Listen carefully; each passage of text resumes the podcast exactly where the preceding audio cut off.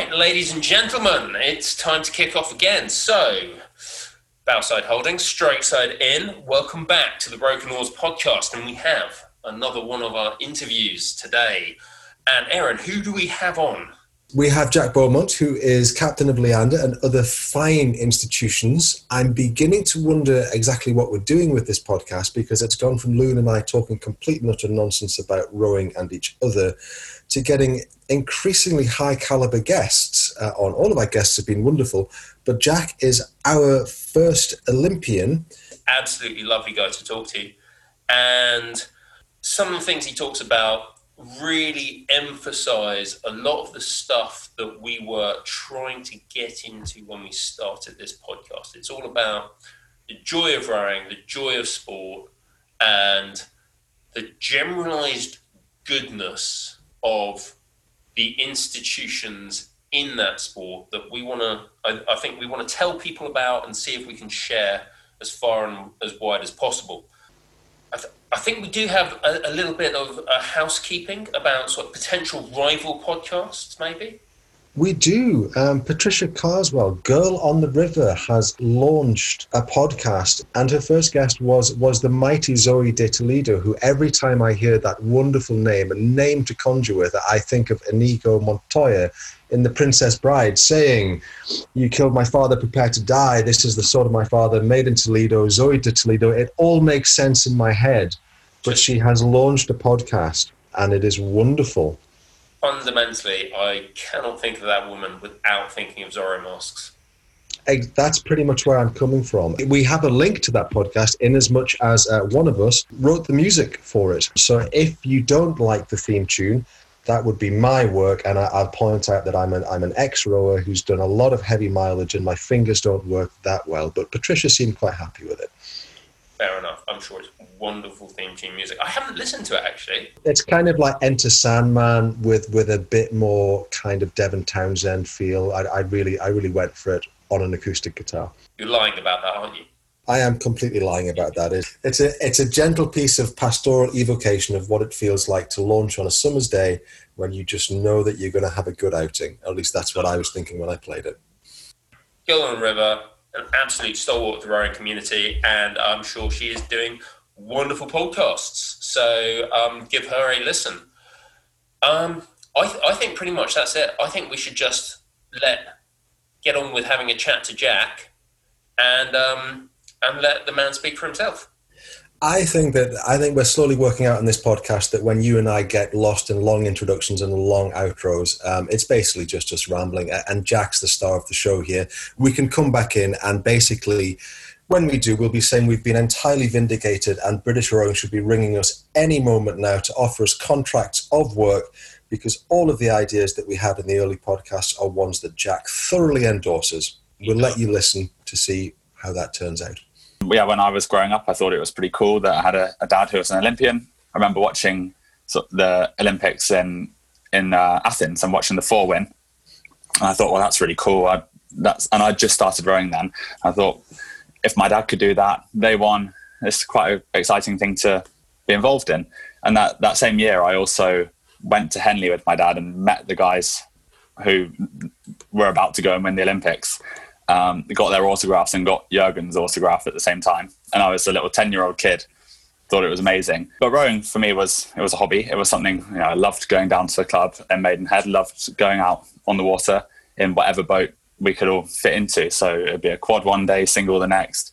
You know, just if there were five of us, one person unfortunately had to go in a single, but really we all wanted to row in big boats together. There was a lot of crashing, a lot of capsizing, a lot of getting our bows stuck underneath the underneath the pleasure boats that are moored up, a loss of getting stuck in a willow tree. But it was. God, it's not just. well, okay. Yeah, I'll, I'll, I'll, tell you the story about that afterwards. Sorry, go on. Say, please. that was that was it, and it was fun. It was um, there was a really big bunch of juniors at the club at, at Maidenhead, and um, I was the youngest one by a couple of years, which meant that I was always either if I wanted to race, I was either racing with people from other clubs in composite crews, or in a single, or racing really above my age category. I remember my first race being Maidenhead Junior Regatta and because there was no one my age, we all kind of we asked around the local clubs who has some 11, 11 year olds that you can spare for Jack to row with, and we got a composite of I think it was like Maidenhead, Tideway Scullers, Eastern Excelsior, and Claires Court School. And when you're racing in that age category, you're in mixed mixed crews. And we, I think we lost our first race. Uh, somehow they, they had a repechage system. I'm pretty sure we lost the second race too, but somehow ended up in the final. I think it's the maiden, you know, home advantage being at Maidenhead Rowing Club. We're lining up in the final against four girls and got absolutely doored by them. Yeah. So that's uh, that was my experience of my first experience of racing. My second experience was racing in a single scull, which was quite similar, not a lot better. Well, actually, it was probably a worse experience. I, I got through the heat at Molesey Junior Regatta, fantastic. Got through to the final again, lining up against a girl. I was having a really close, like absolute humdinger, crowd pleaser through the um, enclosures of Molesey Molesey Junior Regatta before I capsized. and started to started to cry while I waited for a safety boat to come and sort me out. I, as as I have said to Aaron in his recent sort of like ventures into a single scull, that fundamentally, if you haven't capsized at some point, you you need to be trying harder. Um, oh, yeah. that's exactly it. Oh right, okay. I can I can get away with it when Lewin says that I'm not trying hard enough, but when an, an actual international is going, Aaron, you should really be capsizing a lot more. I'm so I, I just thought it was because I obviously have a wonderfully smooth technique, but no, I'm I'm not trying hard enough. I tell you what, um, it's still not something that goes away. I was really close to capsizing today, this afternoon on the lake at Caversham. I was I was rowing along in my single and. Uh, I I don't know why I decided to like change from one lane to the next. There must have been a reason for it, but I tried to move across lanes and hit a buoy. One blade just went flying, and I was like, "Here we go!"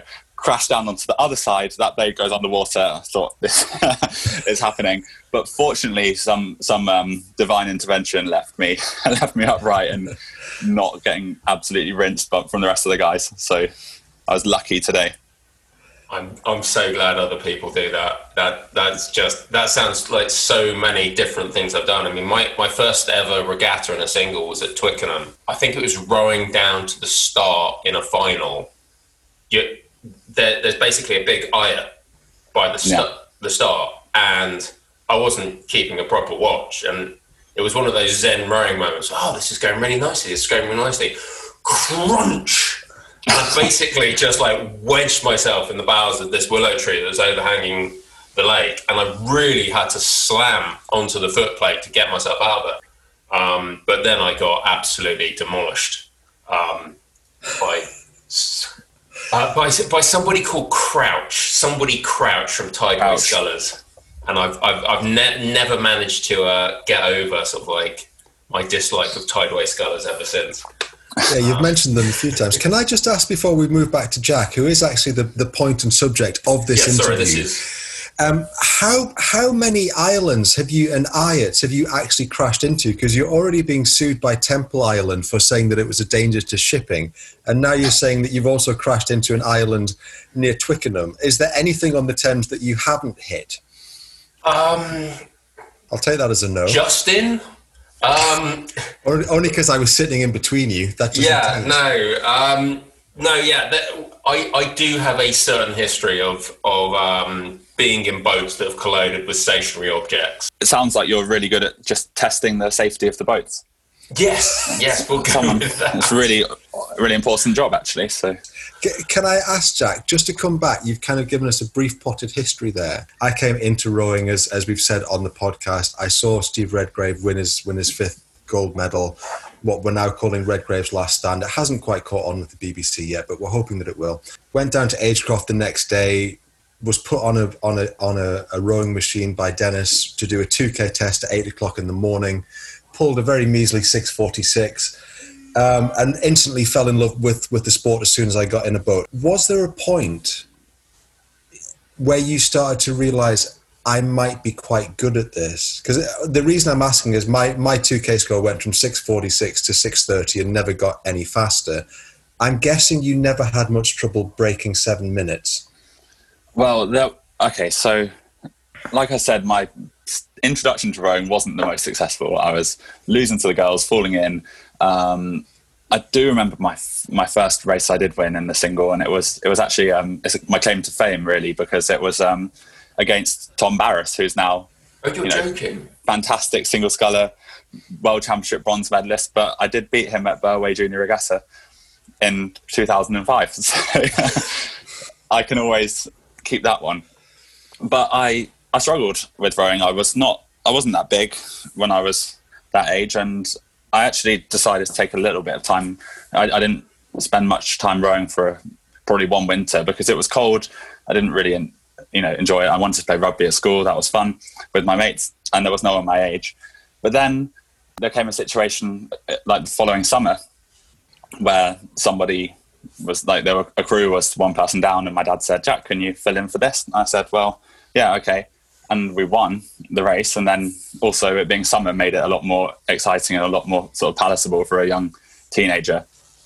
And that's when I sort of, I'd say, fell, fell in love with the sport a bit more. But I'd say I never really thought much beyond just rowing as a hobby until when my parents split up when I was about 14. And in that time, I thought I was pretty fed up with home life. And when you're a teenager, you know, there's all the different angst and different things that wind you up all the time. For me, my, the rowing club was somewhere where I was happy and I was with my mates and I was, I could get on the erg and beast myself or I could, you know, go on a run and try and beat my last time and just sort of forget about everything else. And in that time, that's when I felt like, oh, actually, I can, I can do this pretty well. And I do remember my first sub seven 2K for the first minute or so, I thought it might be a sub six, and then and then for the last what six minutes of it, I was probably going slower. Well, it was not very fast for the last six minutes. A complete a proper flying die. I basically saw it as a sprint, and mm. of course, we as we all know, it's not. It's not that. Yeah, a, a bit of a, a, Giles Hine effort. We, we, we, we, a friend of ours at Agecroft, you know, just member of the dev squad, very much a, a casual rower, was one of the people who entered into the Manchester indoor rowing competition. At 450 meters gone, he was in the lead. I mean, he was he was averaging like 128, and and we were just like, what what's Giles done? And you know, he, he was up against these massive Russians that had come over from the Marine Technical Institute that that used to come over every year and then it just went bang, and he pulled it in about seven thirteen. We've uh, we, we've all seen those; they, have been great. We've seen it, and we've all we've all done it. But it was just the commentator going, "The big man's gone off like a rocket." Oh, he appears to be slowing down quite dramatically. so there must have been a point then, presumably after you'd broken seven minutes, because otherwise I would have been a full international, where you started to think, actually I, am not I'm not that bad at this. Uh, there's potential here, or, or, or was it a coach who kind of went, actually, I think I think you have something. Yeah. So when I was when I was about 14, so I just just done the sub seven actually. Um, my my coach, well, not my coach. I, I trained with the sort of under 14s and unders at Maidenhead Rowing Club, and then there was a, a advanced group, which was above mine, and then there was the, what they called the high performance group, which was the kind of sixth formers uh, age guys. I remember I I was at Marlow Marlow Town Regatta, and I'd just been racing. I think I'd lost actually, but lost in the single. And then the coach of the high performance group called me up and said, "Hey Jack, um, one of the guys who's meant to be seat racing for our Fawley quads this year."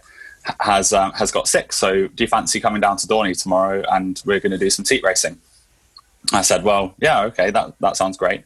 I've never done a seat race in my life, and these guys were a lot older than me and a lot more experienced than me. But I thought, well, I'll come along. And I, I had one seat race, and I did win it, which got me into the B crew to try and qualify for Henley that year.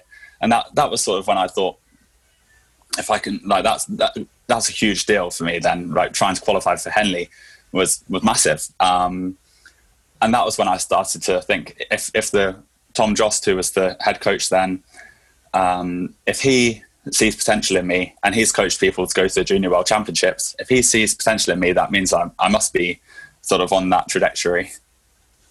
You know, again, sort of being aware of not sort of like really you as a person, but just this name attached to lots of good sculling results. Um, sort of probably sort of like 2010, 2011, 2012. it, it seemed as though you you didn't fit into that kind of world class star or schoolboy rowing mo- mode. You were you were a club rower even as a junior. Is is that something that is is quite unique at the the higher end of rowing, or? Well, what we tend to find, uh, what it tends to be, is that the or in the sculling group as we have now, is that the scullers are mostly from rowing clubs. Most of us learned to row at clubs and, and generally rowed most of our rowing in a club. So I, I was at Maidenhead from most of my junior rowing. Um, I did row for Sir William Borlase School as well because I went I went there, but I, I only really rowed there in the last in the second half of my last year because okay. I was I was I was glory hunting, um, and they were doing really well. Um, so, and Tom Barras, he rowed at Burway as a junior, so he was Burway Rowing Club. John Collins was at Putney Town. Johnny Walton was at Leicester Rowing Club. Graham Thomas at Agecroft. Angus Groom at Walton Rowing Club. So we were all all of us really were from from clubs and not from not from school rowing. And I think that tended to be a thing when we were younger too. Was that if we were rowing and racing in sculling events, we were generally racing the clubs. And in the if you were at say national schools for regatta or something, the sweep events would be filled with all the schools, and we were. It was like yeah. the sculling was for clubs. It, I guess that's, but that I guess comes from the fact that the you cannot enter Henley if you're a club in the Princess Elizabeth Challenge Cup. Yeah. You can only do you can only do the Fawley really. Can, can I just ask then what of the current group that you're with, what proportion would you say came through a world class start program, and what proportion were already rowing at a club and then got funneled up towards the high performance programs? Uh, would you be able to say off the top of your head? Um, I I wouldn't be able to say for the whole team, but from the sculling team that raced in the last World Championships, it was just just Graham Thomas who came from world class start, and the rest of us had kind of got into rowing anyway through our through our clubs, and then come up just through the sort of junior trial system and under 23 trials like that. When I joined Agecroft, it was basically a, a tin shed on the side of the Irwell um, where you literally got changed behind it as Geordie hen parties whooped and hollered at you from the hotel opposite. And then by the time we left, because of the World Class Start program, it, it had developed into this gleaming boathouse and very well appointed. And, and the idea was to funnel funnel people like Stuart and Brendan uh, Crean and Graham toward uh, and Zak Lee-Green towards the GB squad, and I was I was just wondering what kind of from those very altruistic idea of getting more people into rowing and, and then funneling them up towards the top of the mountain. I was just trying to get a sense of, of how many had actually made it. I know that Graham did. Brendan did quite well in, in the diamonds. Yeah. Again, it's probably like purely perception, but it, it seems a slightly more organic process where you got to. I mean, it, it doesn't seem like somebody came round to your school with a watt bike and say, "What can you do in six seconds?" Right, let's take you to the local club. What can you do in the erg? And I don't, I don't know. That that seems like a much more almost naturalistic progression, the the way you would expect things to be, rather than kind of the you know, if, if, if you think about the Alex Gregories and the Moe Sbihis of the world, where you, you find out that, you know, there was clearly a program that yeah. started with a bunch of 16 year olds who showed some physiological promise, and there's a pyramid at the top with a gold medal on it. Um, yeah, well, I'd say if, if um, you know, the world class start people had turned up to my school, they wouldn't have looked at me twice because I'm below their um, their height their, their height parameters, so I wouldn't I wouldn't have got in. Um, but what I do feel for, I think World Class Start has its place, and I think that you know it has brought loads of fantastic athletes through. If you look to people like Alex Gregory or Mo or Helen Glover and Heather Stanning, and you know they've won loads of medals. I feel bad a little bit for them because the athletes, not because uh, I just feel like they've missed out on some stuff that I got to do uh, through yeah. club rowing, and and I just had so much fun when I was rowing at Maidenhead, just going out, just racing around all the local regattas. Like it was like every week or every second week, we'd be loading up the trailer off somewhere else, racing as many times as you could in the day. Know, getting disqualified and because you're on the wrong station, turning up late, doing that thing where you have you've somehow realised your race is clashing with another one, so you have to go and find your opposition and trying to rearrange it. All this sort yeah. of stuff, wacky races that we that you kind of don't do if you we don't do anymore because now everything is a six lane race.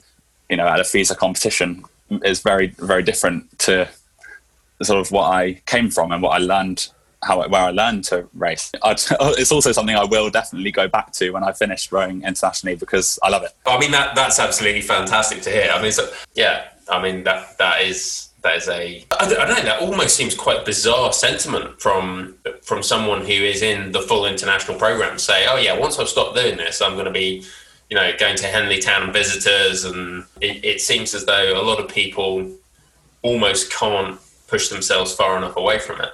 Yeah, well, I, I bought a new boat um, probably about two years ago, and I I'm a fairly lighter lighter member of the heavyweight team. I'm just under 90 kilos, so I bought a boat that goes up to 100 to make sure it can still accommodate me when I finish. yeah, that's that's that's more sensible, you know. Speaking of someone who's uh, gone through that process. Talking about club rowing, like the club now, Leander, you have been selected as the the captain of that, and you know, I was hoping to get what is Leander, what is its history, and why it matters to British rowing. Sorry, that was a bit Sorry. of a right turn. It, Jack has just told us that he, he started rowing for fun. He's going to go back to it for fun, which is you know something we keep returning to. And you've just basically asked him to give 150 years of history in a single paragraph and why it's important for him. Well, for, you know. fortunately, I've, I've brought with me. Um, Leander Club the first 200 years, um, which is, uh, I can read you the whole thing if you want. I, so in the bicentenary year, so two years ago, we had an option when we paid our membership to pay a bit extra for this book because they were very proud of being 200 years old. And um, so the club is a very big private members club. And it's interesting because it's almost like it's a big members club and hotel with a rowing club on the side. That's how it could look from from for some of the members. But really, it's a high performance training center which aims to the, the biggest aims of the club are to provide or or bring athletes into the GB rowing team to win Olympic and World Championship medals. That's that's number one, and second to that is to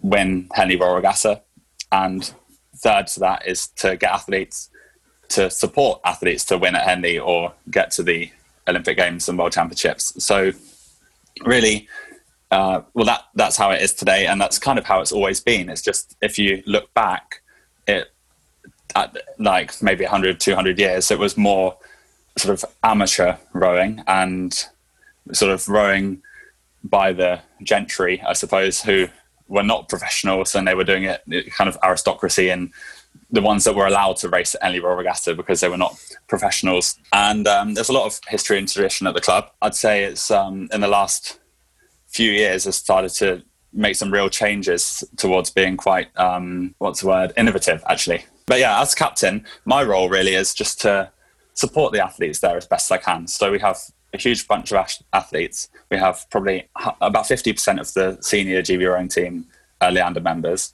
and we also currently have about 60 athletes training day to day at the club. And those athletes are, you know, aiming for the Olympic Games in either 2021, 2024, maybe even 2028, or either that or they're aiming to try and win one of the intermediate events at Henley, or aiming to win the junior events at Henley, or maybe looking to try and make the GB rowing team for the under 23s. So we have a huge range of people at the club. And I want to, or my role is to try and support all of them, um, make sure they're happy, make sure they have everything they need, and kind of help them help there to be an overlap between the senior athletes in the GB rowing team and the club athletes at, at Leander, because I think that's a, a real unique thing that we have there. It's it's a members only invitational club. How are people invited to it? Is is it once you make once you reach a certain standard of competition, or you you you're you're on the GB radar? Someone taps you on the shoulder in the enclosures and, and says, you know, meet me behind the oak tree at three o'clock. We need to talk about your membership. That's what I thought. uh, when I was younger, I thought I thought you have to wait to be invited. I I'd always seen it like that. Like at some point, someone will say, "If you're good enough, oh, you should come and join Leander." But actually, it's uh, you can apply. There's on if you go onto the website, there's a page, a, a little bit says "row for us." There's an application form. We do look for rowers to who are kind of of the standard and showing the potential to be, you know, looking to trial for the senior team and be looking to try and win those intermediate events at Henley. But because of course, if if people aren't at that standard, they might not have a good time and would maybe be enjoying rowing better elsewhere. But it is, yeah. I thought when I was younger and when I was sort of seventeen, I was thinking, hey, when when are they going to ask me if if I want to come? But then I realised, oh, maybe I should just fill in this application form on their website, and, and someone might get back to me. So actually, it, but I think it, I do think in the past that's that's how it used to work, but not in not in my time. Okay, and you mentioned it's become a bit more innovative. Could you just expand a little bit more on? Do you mean it's become more egalitarian in, in who it approaches, or it's been more innovative in the way that the club is is run to accommodate kind of the changing needs of the 21st century? You mentioned it's now like a, a hotel with a rowing club on the side, uh, and there's obviously like a club that people can go and have lunch in, I, I suppose, as well. So could you expand a little bit on that? Well, I'd say both actually. So if you think about 30 years ago, it was a club only for men. Now it, it's not that. It's um, it's totally you know equal for anyone. We now have had two female captains, which has been great in the last since the last seven years. Innovative in rowing, I think they've been quite innovative in that they actually run their own talent ID, similar to World Class Start. Um, we've had coaches go to local schools and and do that sort of thing. Normally, yeah, with junior athletes, and then from a house side, yeah, they've realised, you know, as with a lot of businesses, it's quite hard, and, and with members clubs, it's hard to get people to always be mem- to pay membership. You need to give them something to be a member for. Of course, we have the a really big event on our doorstep every year, which is quite helpful to attract attract people to come and use our toilets and maybe come for a drink before they go to the races. We have, but what what's happening at the moment, which is fantastic, is we've we've um, recently had a new general manager appointed, who is an Olympic silver medalist rower himself, Al Heathcote, and he won a silver medal in Beijing in the eight, and he's brought some great new ideas with him how we're running the club and what people used to see as um, quite a stuffy old gentleman's kind of lunch club is now turning into a bit more of quite a fun environment with holding new events like uh, Oktoberfest or um, they were hoping to have a Halloween party, but that COVID got in the way of that one. But there's um, we're trying to turn into a direction of more of a um, fun and um, dynamic place to be, and also trying to introduce more just local traffic to the club. So just get people from Henley using it and, and, and make it a bit less exclusive.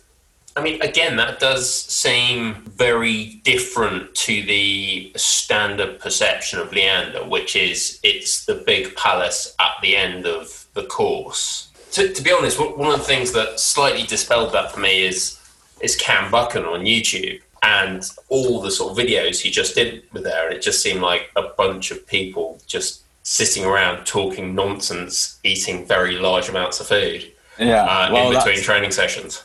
That's exactly right. When I I came, I went there in 2012, and I was supposed to go to university that year, and then I I was watching the London Olympics and was so inspired by by it all. I saw Alan Campbell winning the bronze medal, and I just thought that was so awesome. The way he sort of fought that last 200 meters, even though you could tell he didn't really have anything left to fight with, but he still did it and got over the line.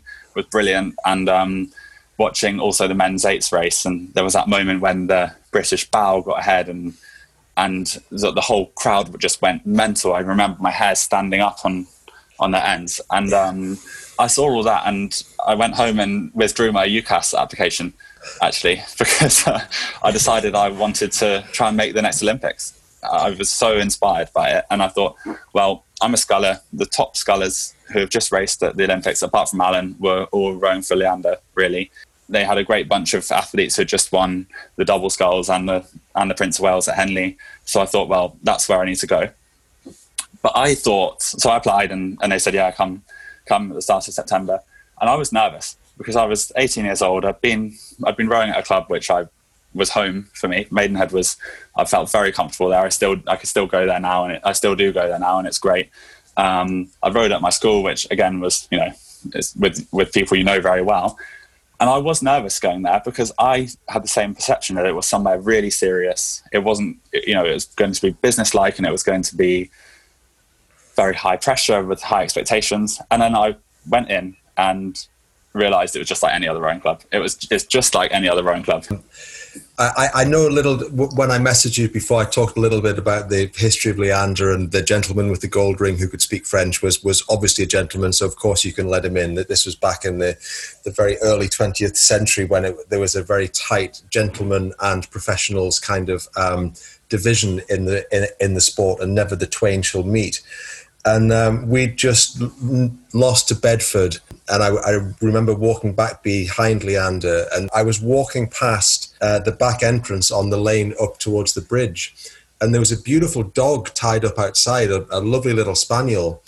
And the the, uh, the person ahead of me, about maybe twenty yards ahead of me, just just patted it, and it wagged its tail, and he untied it. And I thought, oh, he's he's left it there while he's been watching the racing. And and just as I passed, he disappeared around the corner and over the bridge.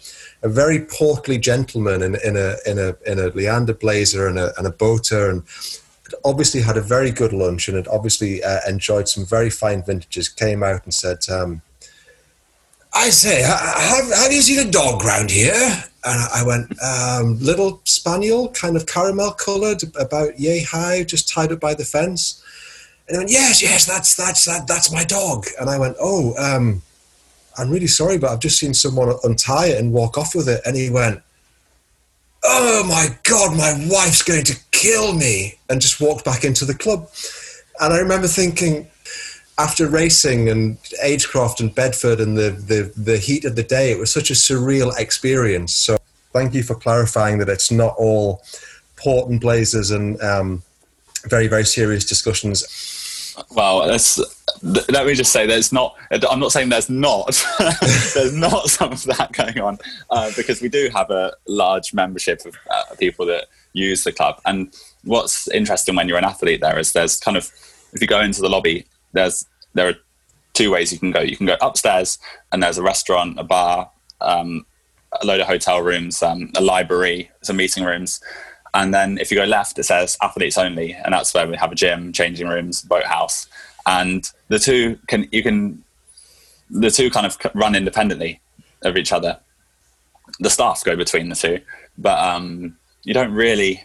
You you could easily not not mix with the members, but the special thing is the, the members all all the money that is raised through the all the profits that come from the hospitality side all goes into supporting the rowing program and that's that's quite a special thing, and that's why um, we're really really grateful for all of our members.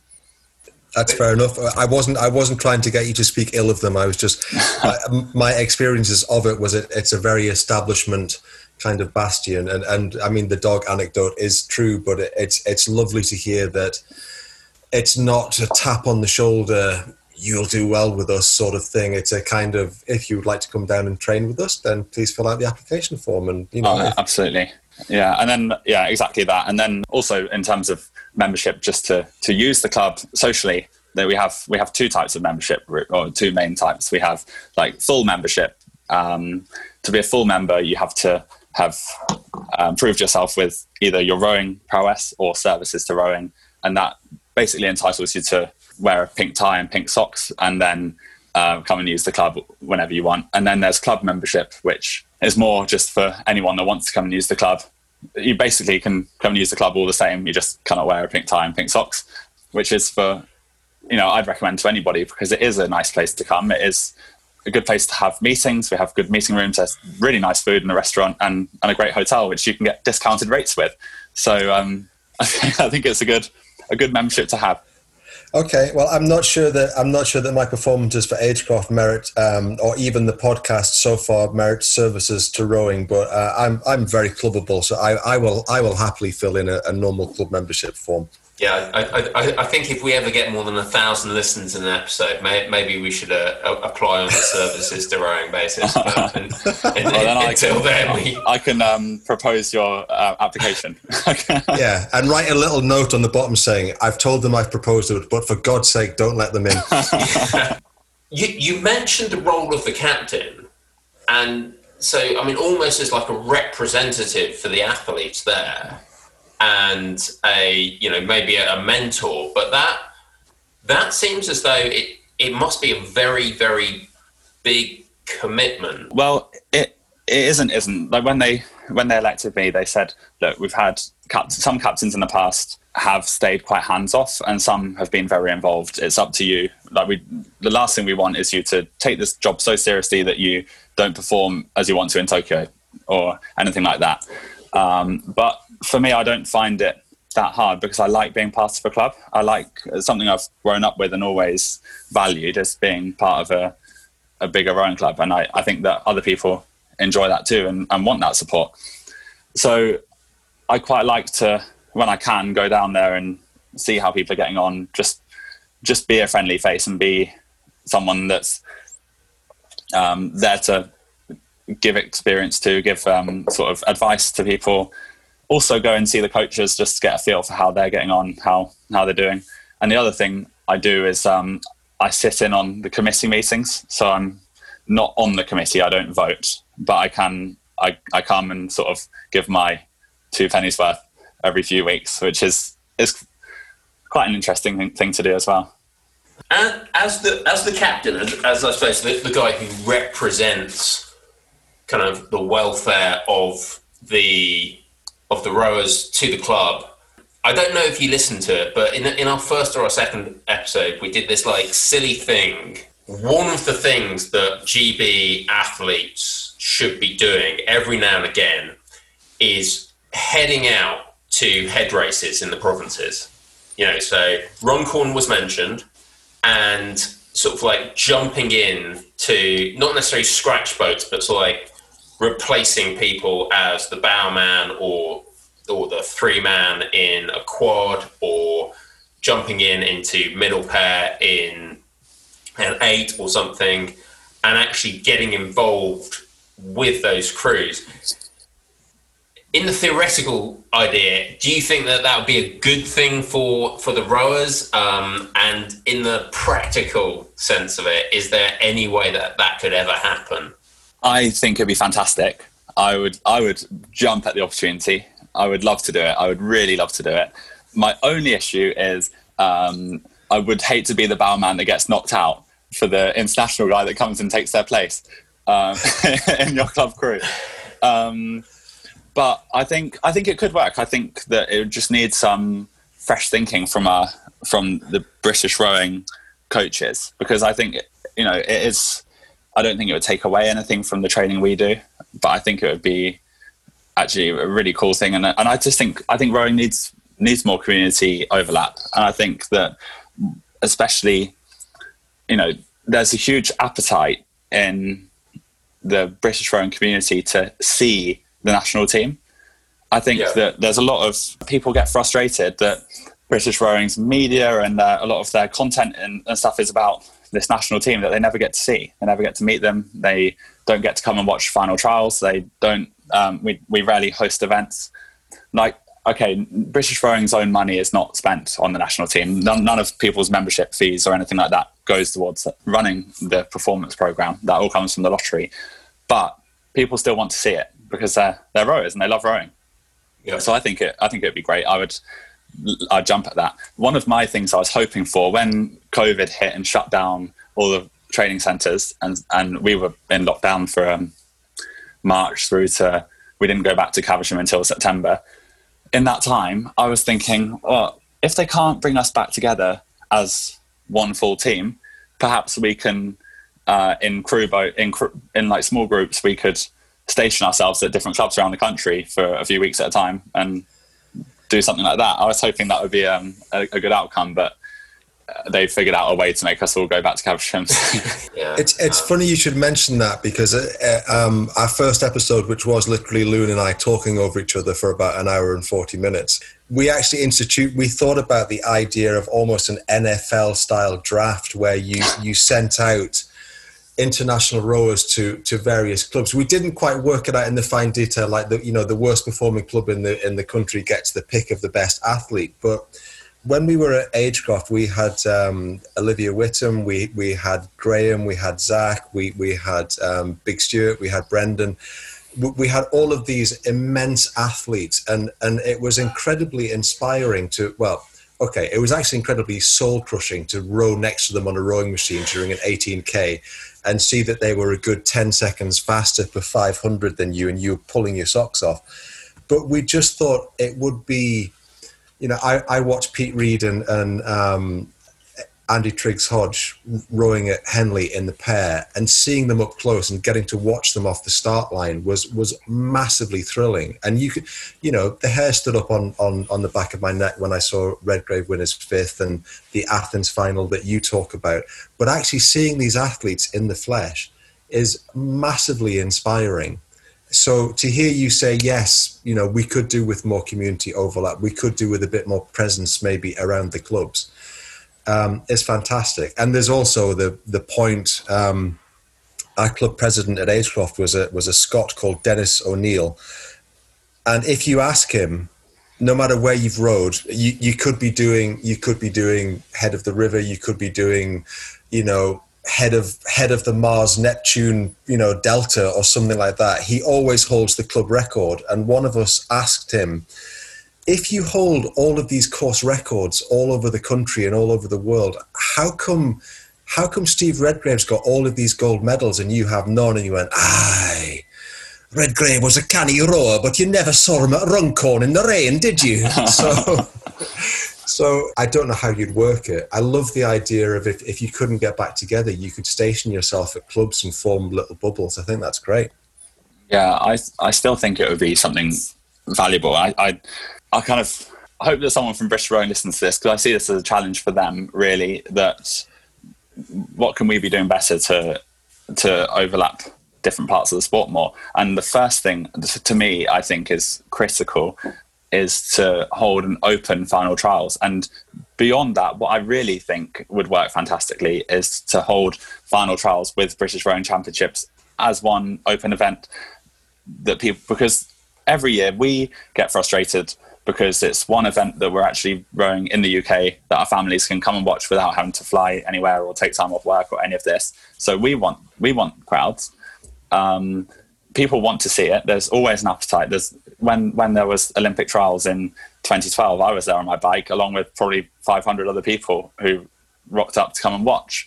So people want to go and see it, and I think I think people do want to do a British Rowing Championships, just not really in October or you know after Henley or in a time that's getting in the way of their preparation for Henley because rightly or wrongly that's that's more important to people than being a national champion um, but if you could have those events in one, I think that would be brilliant. Well, perhaps after um, after the games next year, I have to do a, a UK tour and go jack on the road and go and see, go and check out all the rowing clubs I can go and row at.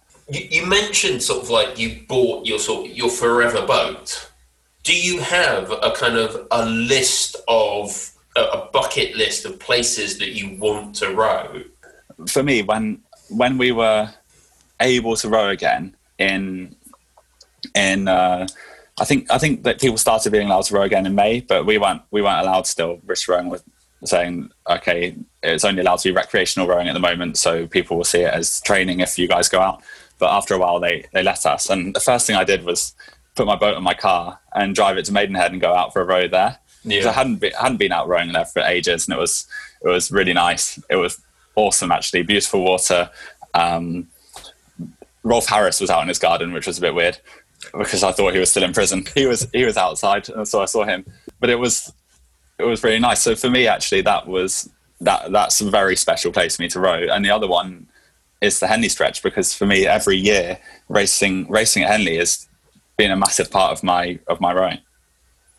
It's it's a beautiful stretch of water. Even it's it's a beautiful stretch of water even when the regatta isn't there. Having having rowed through it on the length of the Thames, Schull. You, Yeah. You've done that because that, that's something I would actually quite like to do. Is row the length of the Thames. Oh, I, I, I recommend it. I'm just I'm currently writing it up. We, we rowed from uh, Lechlade down to Tower Bridge in a. It ended up being a quad. Lewin Lewin was part of the quad, but he just started his teaching job, so in in the end he couldn't quite do it. We were. If you're thinking of doing it, you can launch from Cricklade. But we found it in the quad. The bends were so tight, even at Lechlade, that the first 40 miles from Lechlade to Oxford took us a, a lot longer than we, we thought that it would. And we broke it up over four days. We did 40 miles a day. So we got to see everything. And it's, it's one of the best experiences of, of my life. It was fantastic. I highly recommend it. no I'd, I'd actually really like to do that. It's, it's recommended. Lewin, I'll let, I, I know that it still burns you inside that you had to drop out, but you know, I'm sure that one day in a double, we will, we will do it again. Probably a lot slower than we did it a couple of years ago, but never mind. Well, you, you seem to have this idea of just rowing for fun down pat. Is, is there something that, you know, do you prefer like the big boats or i- i- is there a favourite boat and a favourite setup that you have if you just want to go out and just have a paddle? Uh, if I would, if I could always choose, I'd be sitting in the bow seat of a quad. That's like my home. Uh, that's what I've done. It's what I can. I've done since I was sort of ten years old. It's, Right, okay. that's what I'm. I'm very used to doing. I feel really comfortable there, and I love it. I love seeing sort of six blades in front of you going in, hopefully at the right times. Um, I love the feeling of when the bows kind of go up and down a bit. Uh, I definitely prefer rowing with people than than being in a single. Like if I, we do have to spend a lot of time in singles training, and no, I get it. I get Um, it means we can work on our own things and stuff. But I would always choose, if I could, to row row in a crew boat with Okay. you know be out in a team and be with be with other people. again, it, it, it's just like having been aware of you for a while. It, it's always, always seemed as though you've been very much a dedicated sculler, and you haven't really done that crossover into sweep. Or is is that just an accident chance, or is that that you really prefer?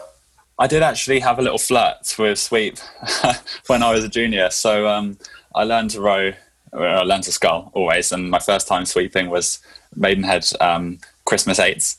Go out and well, lost. Yeah. Um, and then one year we decided, me and my my friend Rob, who we were rowing with at Maidenhead, we decided we wanted to try and trial for the junior sweep team because we thought we'd look back at how the junior team was picked, and most years the Scullers didn't actually get selected for the World Championships. They they got picked as a team, but then they went to the Coupe because they weren't. They said they weren't strong enough to go to the World Championships.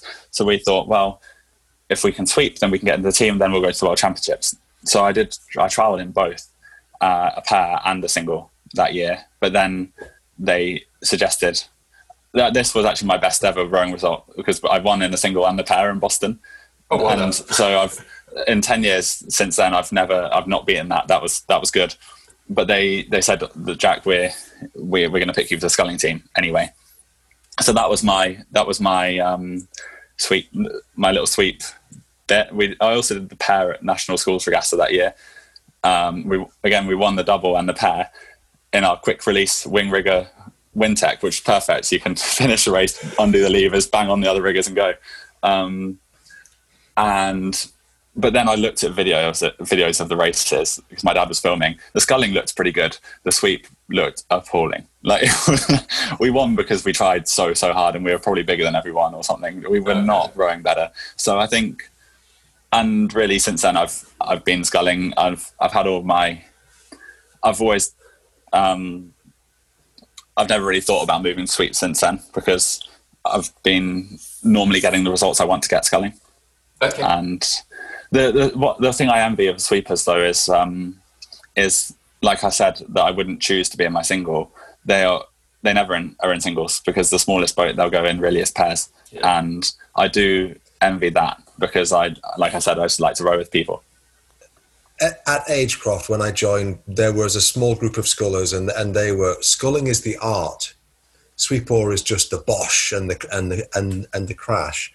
Is there a, a temperament or a personality type, or is is it a thing where it's I know that that now in your setup you all do a lot of training in, in singles for for fitness and technical work, but is it an either or? You're you're either a sweep person or you're a sculler, or do you know people who, who seem to have been able to move between the, the two?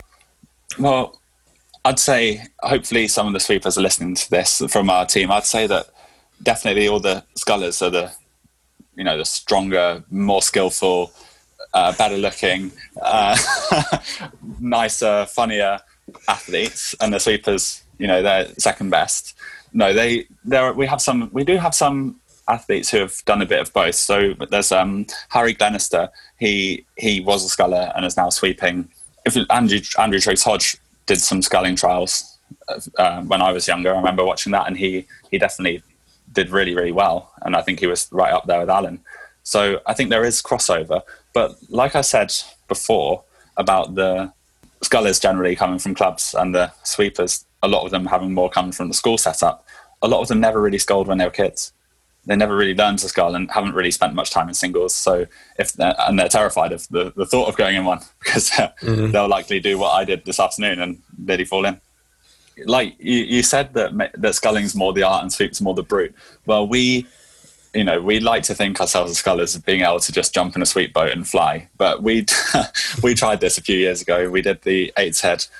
It must have been 2015. We thought, all right, let's do a scullers eight. So we were Leander three, I think, I think Leander three, and we we did a little warm up with, with a warm up race with a little head to head with Goldie to help them prepare for the prepare for the boat race, and and we beat them, which gave us false hope. So we thought, right, we're gonna we're gonna beat uh, we're gonna beat all sweepers. We're gonna and we we did not hold back with the chat. We were telling them how we were gonna win and how they never come close to us at the fours head and fours, but we're gonna beat them in the eights.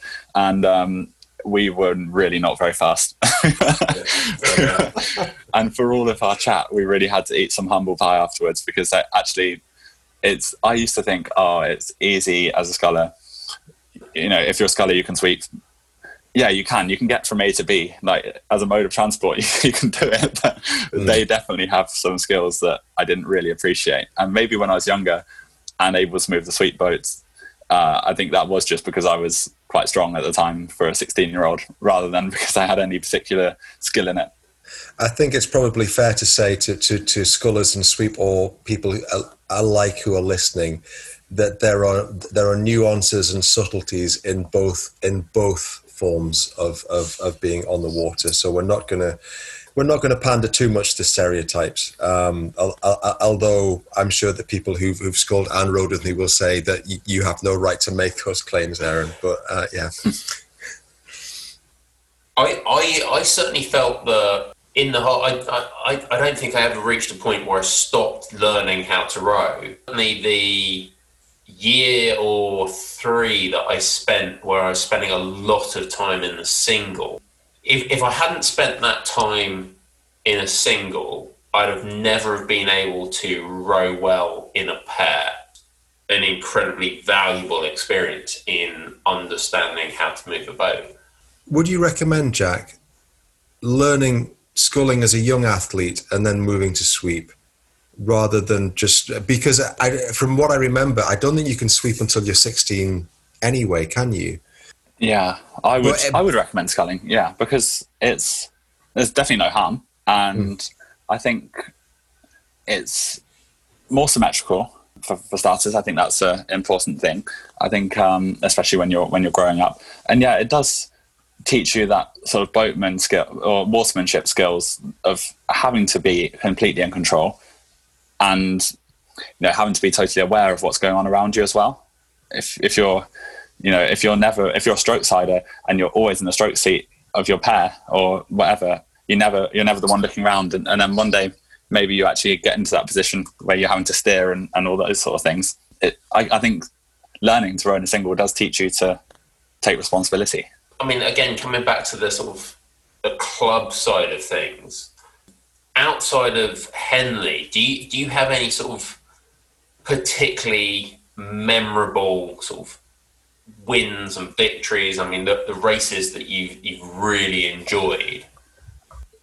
For, well, club rowing, uh, I think, I think when I won the national schools regatta for the first time, that was that was really cool. Um, the, the one where I beat Tom Barras in the single at Burway Regatta, that was that was great. But then he didn't let it, it didn't happen again for years. Every, like you were saying about you know when you go to a competition and you, you see you, you go online on the website and you see the draw and you yeah. see Tom Barras from Burway. It's like, no, just why is he coming to this regatta? Like, I was like so happy the times when I looked at the draw and he wasn't there. But then you realise they hadn't actually updated it, and that was last year's draw, and then uh, all those sorts of things. Yeah, yeah. I think actually it was probably head races. I, I think when when I was a junior and rowing at Maidenhead, I, I raced at Marlow long distance sculls one time, and that was quite a local race for us. It's two locks up the river, so we used to row there. So we'd we'd get on our boats in Maidenhead, row through Cookham up to Marlow, um, and it was quite a long long way, probably like seven or eight, eight k probably up to up there. And then I did the race, and I remember going off as hard as I could, and you know I was I just didn't really have a any fear then. So kind of just start the race. It's like 5k long and just sprint off and hope for the best. And I just kept on going and I kept on passing people and thinking, whoa, this is this is, must be going quite well.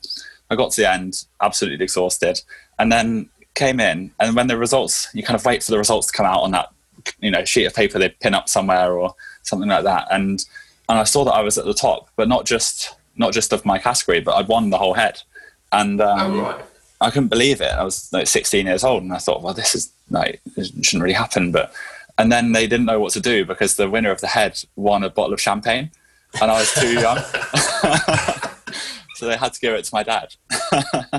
and that was that was a pretty exciting thing because the difference with head racing and and regatta racing was that that tense waiting to find out the results. And sometimes it, they were you know it wasn't just your division. They'd have to wait for all the divisions to give you the results and all that stuff. And that was and you'd be waiting around in your wet kit muddy muddy socks because you couldn't find your shoes when you came in and all this stuff. And you'd be there waiting for your results, and that was that was quite exciting. You'd always have to look near the bottom and then look up to see what your name was because you didn't want to be disappointed by starting at the top either.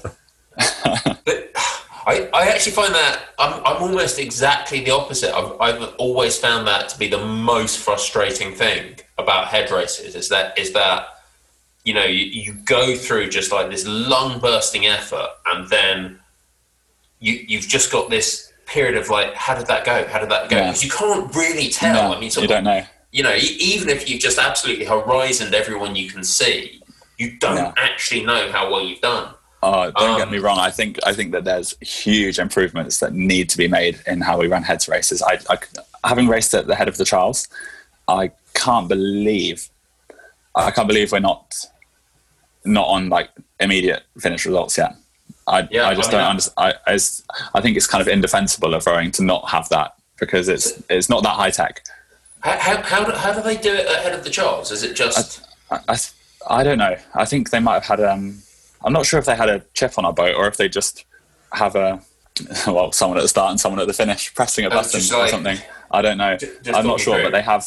But they t- they have immediate results. They have split times. They have all of this sort of stuff going on. Um, but even the first head race I ever did when I was young was in Pangbourne, Pangbourne Junior Sculls or something, and they had micro time and came off the water. And as soon as I was off the water, there was a screen with the results.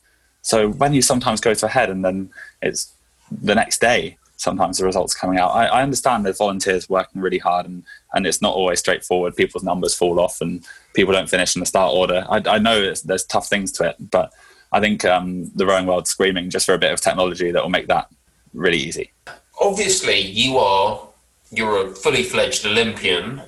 I mean, to to look at the international rowing thing and sort of if we're talking about the future of rowing, if the IOC just said, ah, you know what, we don't really want rowing anymore, or it's got a completely changed format, rowing FISA really wouldn't be able to say any different. I mean, it, it, are there things that you think should be happening in the international um, setup of things, which would make rowing have a greater standing? I, I think it's good that they're proposing the coastal events. I do think that's good because it's even if it doesn't improve our standing within uh, uh, international within the IOC and for the Olympics, it will just increase participation in a different part of the sport, or, or at least bring more money to that part of the sport that's already happening. Loads of people do coastal rowing anyway in the UK. Um, it'd be great for them to have an opportunity to race internationally. Um, I think I think we should be more flexible with race distance. Mm-hmm. I I understand people want to do six lanes and two thousand meters, and that rowing's a power endurance sport, and blah blah blah. But I think if we want to be relevant, we we need to get the viewers. And I did hear a stat a while ago that actually rowing had really good viewing at the at the Rio Olympics, and or maybe it did. But um, if you think about how many people, like how many household names you have as rowers, you know, it's not it's not like there's people tuning in every weekend to watch rowing events. So I think what we could be doing better is having more personality showing in within rowing within rowers. I think having uh, more sort of live uh, interviews directly post race or even pre race would be make it quite exciting. Graeme Graeme Thomas said something once how he said he'd love to have start line interviews, and I think that would just be gold, wouldn't it? Can you imagine the single sculls are all lined up and they ask him, "Oh, who do you think's going to win this race?" Well, I'm going to win, or any of this. a bit of um, bit of chat at the start, but really, I think there's the challenges they have are one, it's very expensive. When, when there's an Olympic Games, it's very expensive to build a rowing course. Mm. Now, yeah. I I would be flexible myself. I don't I, I, don't speak for the team or anyone else, but I would be happy to to race in whatever body of water over whatever distance they have. But um, and to say, to make that a much more attractive option to keep rowing. Now, I don't know whether many rowing fans would feel the same about watching if it was I don't know, 300 meters or um, or if it was only three lanes rather than six, or if it was, I don't know, they had to go through a bridge or I don't know, anything weird like that, anything different. But, um, you know, it's only been in the last six years that all my racing is 2000 meters in a six lane course. I've grown up doing all sorts of different races anyway. So it's not yeah. like it's, it's not like rowing can only be 2000 meters in six lanes. Most rowing that happens isn't that.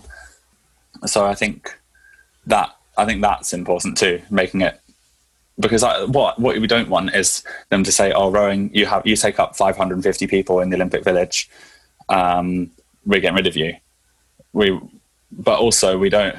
I don't think we want to limit the numbers. I think we need to make ourselves just an attractive sport that they want to keep. Do you think your perspective on the distance and rowing through bridges and having to navigate a bend or or whatever do you think that's informed because of because you came up through the sport the way you did because it was it was it was fun because it was a release for you because because of the various things that were happening but because you actually participated in the sport as as it has as it has been historically, which is which is going to which is going to rivers with your boat on on your car. This head race is six k. This head race is is only one point three kilometers. This this this you know Hollingworth Lake is like 400 meters, you know, 500 meters, and you've got to you've got to really hold the boat up not to hit the far bank after you cross the finish line, sort of thing. Do you think you, that you, the way you came up in the sport has informed that perspective, and do you think that's a perspective um, that other others might not share? I think it. I think it probably has shaped that a bit because I'm like I, like you said, I've done. I've been doing all sorts of different races, um, and it was many, many, many years before I rode on a 2k lake and did a six lane course sort of race. But I think also I just I, see different events happening and different things they want to try and introduce. I've I've raced in Germany in the um, Rowing Champions League, which is a sprint competition. I've raced um, you know, Henley doing head to head. I've raced um, big head races in different countries and, and seeing how different things happen. And they can all be popular, and it doesn't have to be one one one strict distance. But I do understand that they want there's people that want rowing to stay firm and stay stay doing the same thing because if we keep having to bend and keep having to and keep having to change what are we losing our sort of own identity but i don't think that we're losing it. I think that we're just diversifying and and, and not not really losing any identity because these are all things that are happening anyway.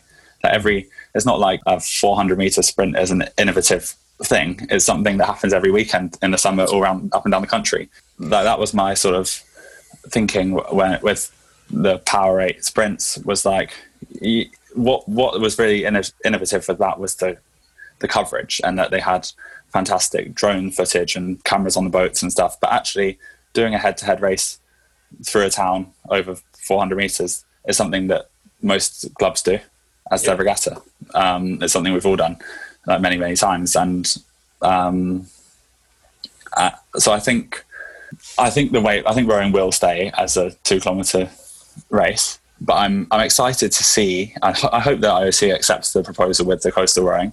I hope that that is something that happens in the next Olympics, and it'll be it'll be really interesting to to see that happen and to see what, just how all the countries approach it.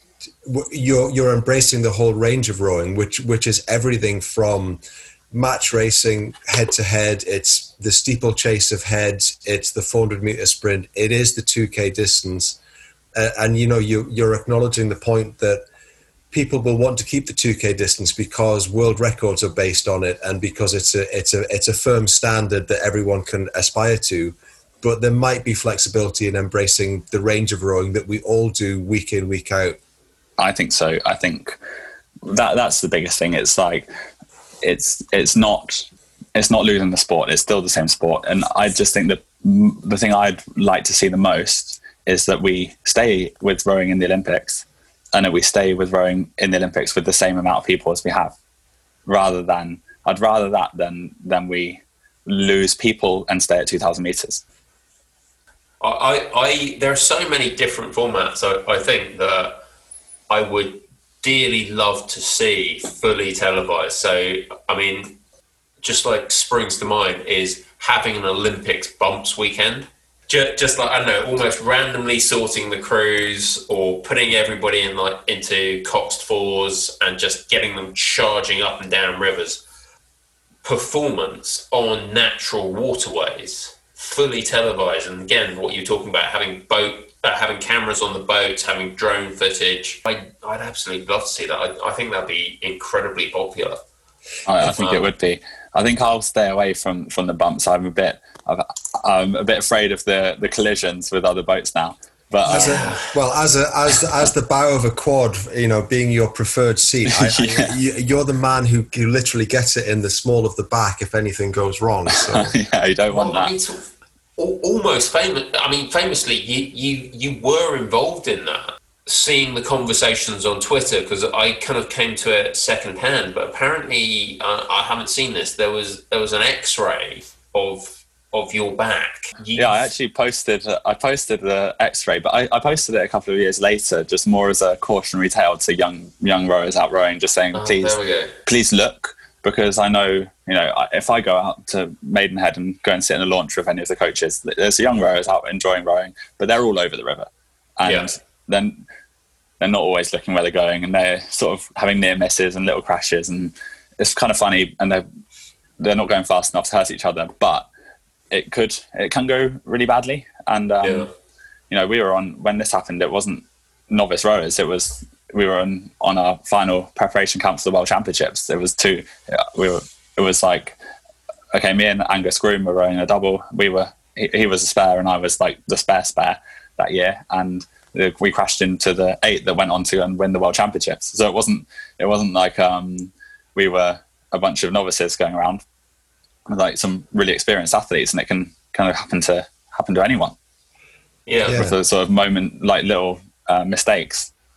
And there's a there's a huge amount of weight in an eight as well, because I mean it's it's the best part of, of a ton. Um, oh, tell the, me about it. That must have stung a bit. I, I would imagine. Yeah, it was the biggest sort of thud, or the biggest sort of blunt bang you could ever feel, because it was the bow of the boat. What happened was um, their bow kind of I don't I don't understand exactly how it happened. It can't have been completely head on because I was actually in the stroke seat. Mm. And um, the, and we had one of those boats that has a wing rigger from the front and a backstay, and the we had we hit something, and I thought, oh no, Angus has hit us into a buoy, and then and then the next moment there's just this into my back, and um, what happened is the somehow the boat had kind of ricocheted off Angus's leg, and in the in that process, the bow ball and first few inches had snapped off, and then the kind of sharp, jaggedy bits just went into my into my back, and and then this weight of the and it was of course like we didn't really know what happened. It was happening very quickly, and then the weight of the boat because the boat had gone through in between the backstay of Angus's rigger and over the wing, so the bow was like sat on our boat, so it tipped us over and we fell in. Um, and then it was that. That's when I realised I'm in quite a lot of pain and um, and it wasn't very good. So I kind of got slumped. I slumped over the bow of the eight, kind of, and then one of them realised in my nice white all-in-one that I was bleeding quite a lot. But then they were they were great actually. The eight were fantastic, kept quite really calm, and Matt got I think Matt Gotrel got in the water to help me out, um, and then they drove me back, and I I went to hospital and spent uh, a good few days in in Portuguese hospital.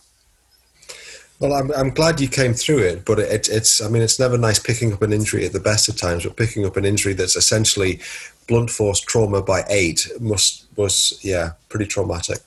No, I did think, well, when we got to hospital, we had a, I had a scan, um, and they said, I didn't really understand because everything's in Portuguese. And it was near enough exactly a year before the Rio Olympics. I thought, well, they, they told me that I had um, some fractures in my spine, and I thought, well, that's it, game over. Uh, no way I'm going to go to the Olympics. And at that point, I didn't really know because it was all trying to be translated. I didn't know what it meant for just life, like general like movement. Um, I hadn't been able to stand up yet. I had been like carried around on a board and unable to. Uh, been told I'm not really allowed to move at all. So it was pretty terrifying for probably the first 24 hours before I saw a proper consultant who actually explained what was going on. Thank you for talking about it um, and clearing it up. But yes, I, we're, we're, we are glad that you overcame it and came back. Uh, thank you. I just think it's important to note for anyone, you know, little little accidents or what can be a little mistake can end up being quite a big problem, especially in rowing. It's water sport. It's can what what's normally a really gentle and nice and fun non-contact sport can very quickly turn just with very minor lapses in concentration. And I think it is important just to remember that because it's, you know, it can happen to anybody. We we had uh, Terence Chipchase talking um, about coxing and umpiring and, and safety, and he, he made the very valid point that that that the rowers and scullers themselves have to be aware that their their first role on the water is is to make sure that they are safe, their crew is safe, and everyone around them who's sharing their spaces is, is also acting in a safe and responsible way. So yeah, absolutely. Said. It's always a question I kind of like to finish these these chats with, which is, what do you think rowing is doing is getting right right now? What's it getting wrong? And where do you think is the easiest win to make things better? I think I think what rowing's doing right is um, well, I've seen quite a lot of meme pages popping up recently sort of rowing, and I think that they are absolutely hilarious. I think um, uh, well, I, I actually deactivated my Instagram page a couple of months ago when I watched The Social Dilemma. But before before I watched that, I um I saw there's just these pages called like there's one called International Rowing Memes, one called GB Rowing Memes. They are so funny. Um, I think the ability of rowers to sort of find fun and and laugh at laugh at the sport because it is when you take a step back and we can get so consumed in it and you can take a step back and realize that actually we do something really hilarious with a really great and peculiar bunch of people. Um, I think the community in rowing is really strong.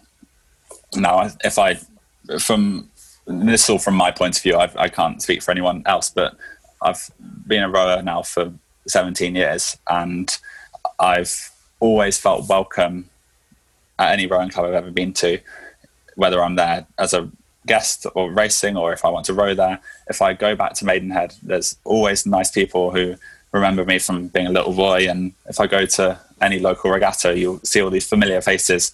There's people you kind of recognize and you can't think why, but they're, they're all there. It's like this kind of group of people that come together all over the country. There's um, a few certain people who have supported me for a long, long time, like um, my coaches when I was young, Tom Jost, Rob Davies, my dad, um, Robin Dowell at Borlase, um, all the guys at Leander, and also special shout out to Di Binley, who, when I was young, she was just she. It wasn't a regatta. I, I, think I tweeted this the other day. Like it wasn't. It wasn't a regatta if you didn't go to the Rock the Boat tent and see Di. Yeah. Um, and then pester my dad to try and buy me something, uh, to buy me something from her from her shop. I think that community is strong.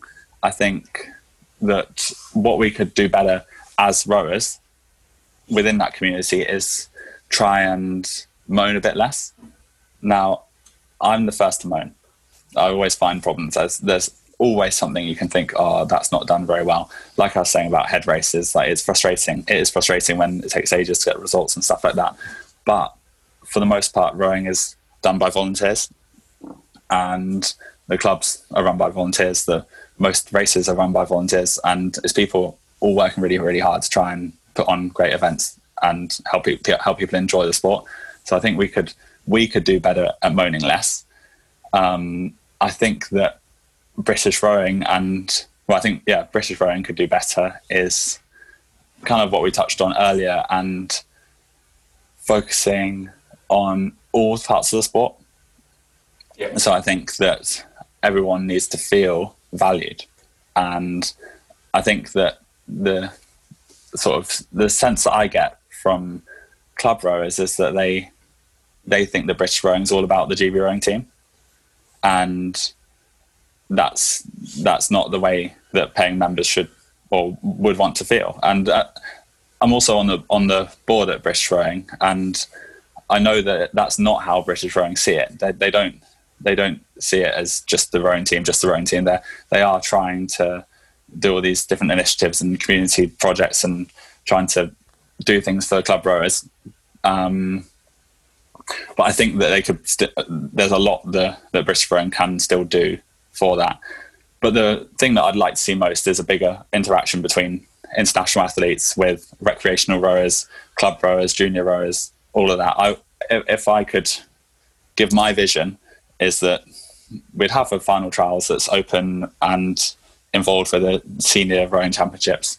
We would also have a British rowing team entering at provincial heads through the winter, yeah. and and occasional regattas, and also turning up to race in like the selected boats before the first World Cup or something at I don't know Wallingford or Met or something like that, because I think um, you know it's a good chance to race under huge pressure because you you better win if you're meant to be the the British team, and also it just gives everyone a chance to see you, race you, you know, get to meet you, and and it, for you it's a chance to be part of the rowing community. Um, like when I said I really wanted to row at Maidenhead for when I could finally row after lockdown. I rowed at Maidenhead. I rowed in Henley a few times. Um, I love being back on the river somewhere where it's not just about performance. It's not just about the British rowing team, and it's not just about trying to win the Olympics. It's people going out rowing because they enjoy it, or because it's their way of staying fit, or because their friends are there, or whatever reason. There's loads of people that that love to row for for many different reasons. Can I just ask one question before Lewin does his usual bow side holding stroke sides heads under um, comment to finish the the interview with? You said at the very start that rowing rowing was fun, and when you finished your international career, you'll go back to it because it's ob- it's obviously the it's obviously the sport of your heart and the sport of your soul. You're a full international. You're an Olympian. You're operating at an, an incredibly high level where the demands are, are massive. You handle it with a huge amount of grace and poise. Is it still fun? It is fun. I do at times find it stressful, and there are times when it's not fun. I didn't. If, if, I'm totally honest, last winter I wasn't having my best winter of performances. I was really struggling, and and then like, I was not anywhere near my best when I was on yoga or things like that, and I was finding it. And then the more the harder I tried, it was like the worse I got, and I really wasn't finding that fun. And I guess it's easier to find it fun when you're when you're doing well. But since since the um, lockdown got announced, so we, we that was just in March. It was like just after a really heavy, intense selection period. We'd had like final trials, loads of seat racing, all of that, and then our sort of team was settled. And then a couple of days later, everything shut down. During that time away and training on my own and training mostly in a garage, I've really started to find some fun in it again, like loads of fun in it again. And now I'd say I'm really, really loving it. I do miss, I still miss training like on the river. I really miss that. And I do miss being rowing in a club. But at the moment, I'm also really privileged that I'm training somewhere where we are seen as elite athletes and able to keep stay open. So I'm really, I feel really, really lucky because I understand there's you know thousands of rowers around the country who are hugely frustrated right now and aren't going to be able to do it, and that's gutting because it, rowing such a big part of my life, and if it was something I wasn't able to do, I'd be I'd be gutted, especially when you know single sculling is one of the most social distance things you can do. Right. Well, I I thought that was I thought that was brilliant, and frankly, something of a breath of fresh air after after our last interviews, which have been incredibly important, but very intense and quite dark. And and I, I thought this was this was a perfect palate cleanser um, for for the podcast to talk to a man who clearly loves his sport, is in his element, and is just you know really epitomizes something actually Jen was saying how important the joy of sport is. And uh, I, I, I, really, really enjoyed that chat. It was one of those things that you come away from and you're, you're just that little bit happier. I think we have to clarify that when we when we come out of those chats and we say that was brilliant, what we're actually talking about is not so much Lewin and myself, but we're talking about our guests who have all been uniformly excellent. And Jack was just a breath of fresh air, loves the sport, takes a huge amount of joy and pleasure in the sport, takes a huge amount of joy and pleasure in his role of as captain of Leander. It was wonderful to be able to have a chat with someone like that because we tend to see our rowing heroes as these gods and goddesses on the Mount Olympus heading off to the Olympics, and they're tough and they're gnarled and they're battle hardened and they're they're you know they're they're so they're basically Vikings with Dreissigackers and. Jack just came across as, as lovely and approachable and the sort of person that you'd like to go for a paddle with and then have a cup of tea and a bun with. I, th- I thought he was lovely all of the ideas that we had, the NFL style draft system, so that, that, that every club in the country gets an international for a season, the thought of GB internationals rocking up to Runcorn or to Nottingham or to Rutherford and just jumping in a boat so people can see them. Jack was on board with all of that, and and and for that he has he will always have my vote. Not that I have one at Leander, but if I did, he would have it and and I think again this possibly should be going out to uh, to Mark Davies if he's listening that um, this this general idea of spreading the talent in British rowing is uh, is going far and wide now. It, it's quite it's clearly quite keen amongst athletes and and club rowers. So um, may, may, maybe I don't know. Maybe if you're listening, Mark, you know um, our DMs are open if you want to come and discuss this idea. Well, well, Jack did say, you know, he, he hoped that the people at British Rowing who listened to us, now that implies that someone at British Rowing does listen to us. I have a gut feeling that it may be their lawyer, that they may be amassing evidence um, against us, but it, it could be some kind of community liaison or, or programming officer who's going, actually, they're a little bit rough around the edges, these boys. One of them has a Northumbrian accent. You know, Jack said, by all means apply, but we'll make sure that he never actually makes it past the gates. Uh, but maybe maybe they've got some good ideas here. But what I what I loved about Jack was just the fact that he is he's a proper international. He's an Olympian. He and yet he likes the idea of just jumping in a boat with some people and going for a paddle. He's a sculler who says, I love rowing with people. Yes. Happy happy place is the bow seat of a quad. Um, that, that one's going to stick with me for a while. And I am, yeah, genuinely happy that we had that chat. I'm not sure I've got anything else to add to that one, really.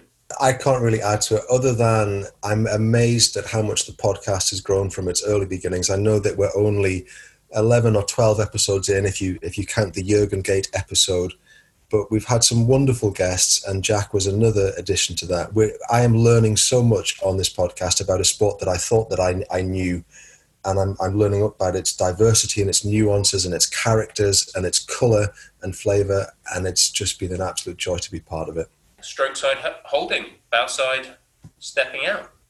Good night, ladies and gentlemen.